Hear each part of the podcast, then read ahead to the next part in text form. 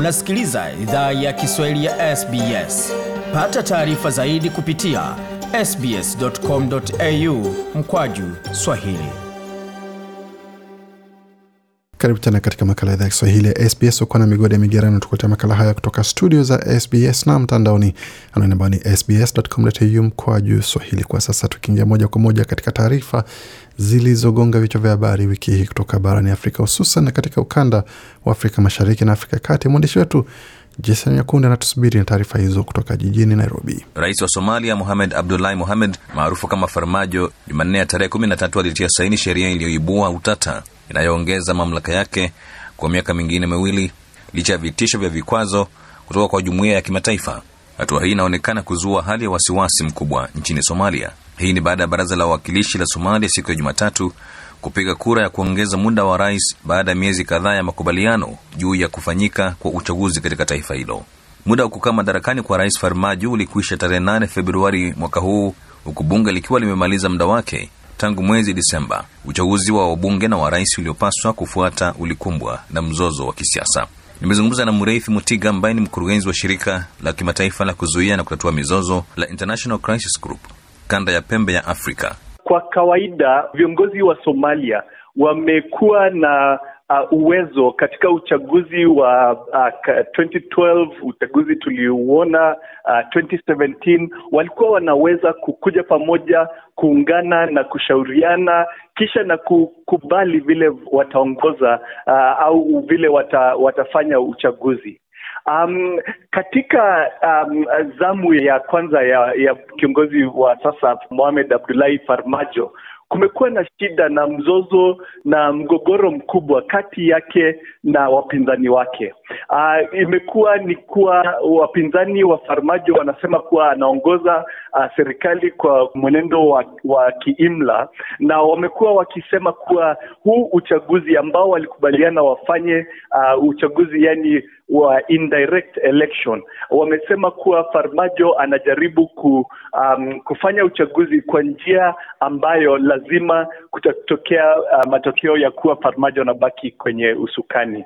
So wapinzani wamekataa wame, wame uh, kukubaliana naye naye Farmajo ambaye uh, ana, ana uhusiano mzuri na um, na bunge uh, aliamua basi ata extend mandate yake kwa miaka miwili uh, kisha wakuwe na uchaguzi ambao Wasomalia wote wata, watapiga kura.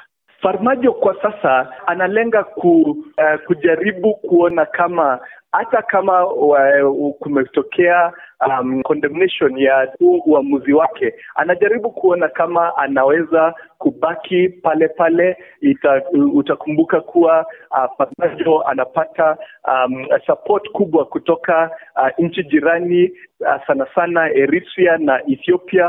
Uh, Farmajo pia uh, ana, ana, ana jeshi ambalo linamlinda, anapewa uh, support kubwa kutoka nchi za ugabuni kama Qatar na pia uh, Waturuki.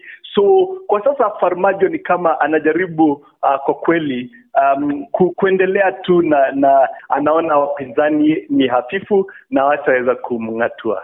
Kuna matokeo mawili ambayo tayari tumeyaona. Ya kwanza ni kuwa uh, ile uhusiano kati yake na wapinzani kusema ukweli, kwa sasa umekuwa um, dhaifu sana na, na, na sasa kumekuwa na ile loss of trust. Ya pili ni kuwa um, jeshi la Somalia li, li, limekuwa kwa muda limegawanyika kwenye mienendo um, ya kata na ya clan so kuna hatari kuwa jeshi liki, likiweza kuwa split hivyo kunaweza tokea vita, na hiyo ndio sababu ni muhimu sana. Farmajo na wapinzani wake wakubali kurudi kwenye uh, kwenye meza na, na waongee na wajaribu kufanya uchaguzi. Kwa kweli uh, huu mzozo um, na mgogoro kati ya uh, rais na na wapinzani hausaidii kabisa katika zile jitihada za kutafuta amani um, uh, katika Somalia. Kwa sasa wale ambao wanaweza kuwa wanasherekea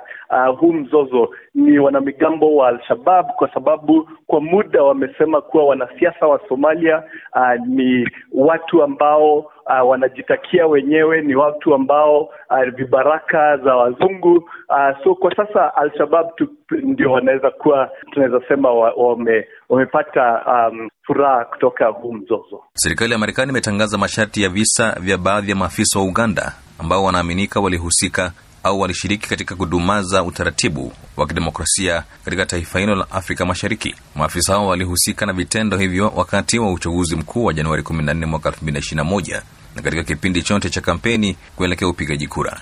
Waziri wa mambo ya nje wa Marekani Antony Blinken amesema vitendo vya serikali ya Uganda vimebainisha kuendelea kushuka kwa demokrasia na heshima kwa haki za binadamu, vitu ambavyo vinalindwa na katiba ya Uganda. Amesema wagombea wa upinzani mara kwa mara walinyanyaswa, kukamatwa na kushikiliwa kinyume cha sheria bila kufunguliwa mashtaka. Vilevile, majeshi ya usalama nayo yalihusika na vifo na kujeruhi raia wasiokuwa na hatia na wafuasi wa upinzani pamoja na wanahabari kabla wakati na baada ya uchaguzi. Na shirika la fedha ulimwenguni IMF limejitetea baada ya kukosolewa na Wakenya mitandaoni kwa kuendelea kuipa serikali mikopo ya mabilioni ya pesa. Mkurugenzi wa kitengo cha masuala ya Afrika katika shirika hilo Bwana Abebe Selassie alisema serikali ya Kenya sawa na zingine nyingi ulimwenguni zinakumbwa na changamoto za kifedha, ilhali kuna pingamizi kwa upandishaji ushuru. Kulingana nayo, mpango wa ukopeshaji uliopewa Kenya si wa gharama kubwa kwa vile ulizingatia jinsi tayari taifa limelemewa na madeni mengine mengi. Wiki mbili zilizopita, bodi kuu ya IMF iliidhinisha ombi la Kenya la kupewa mkopo wa dola bilioni 2.3, hatua iliyoibua hamaki kutoka kwa wananchi waliolalamika hali ngumu ya maisha licha ya mikopo mingine mengi ambayo serikali ilikuwa imechukua awali.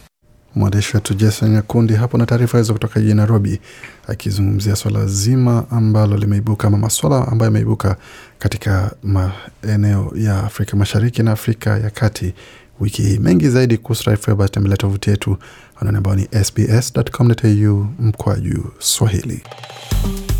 Penda, shiriki, toa maoni, fuatilia idhaa ya Kiswahili ya SBS kwenye Facebook.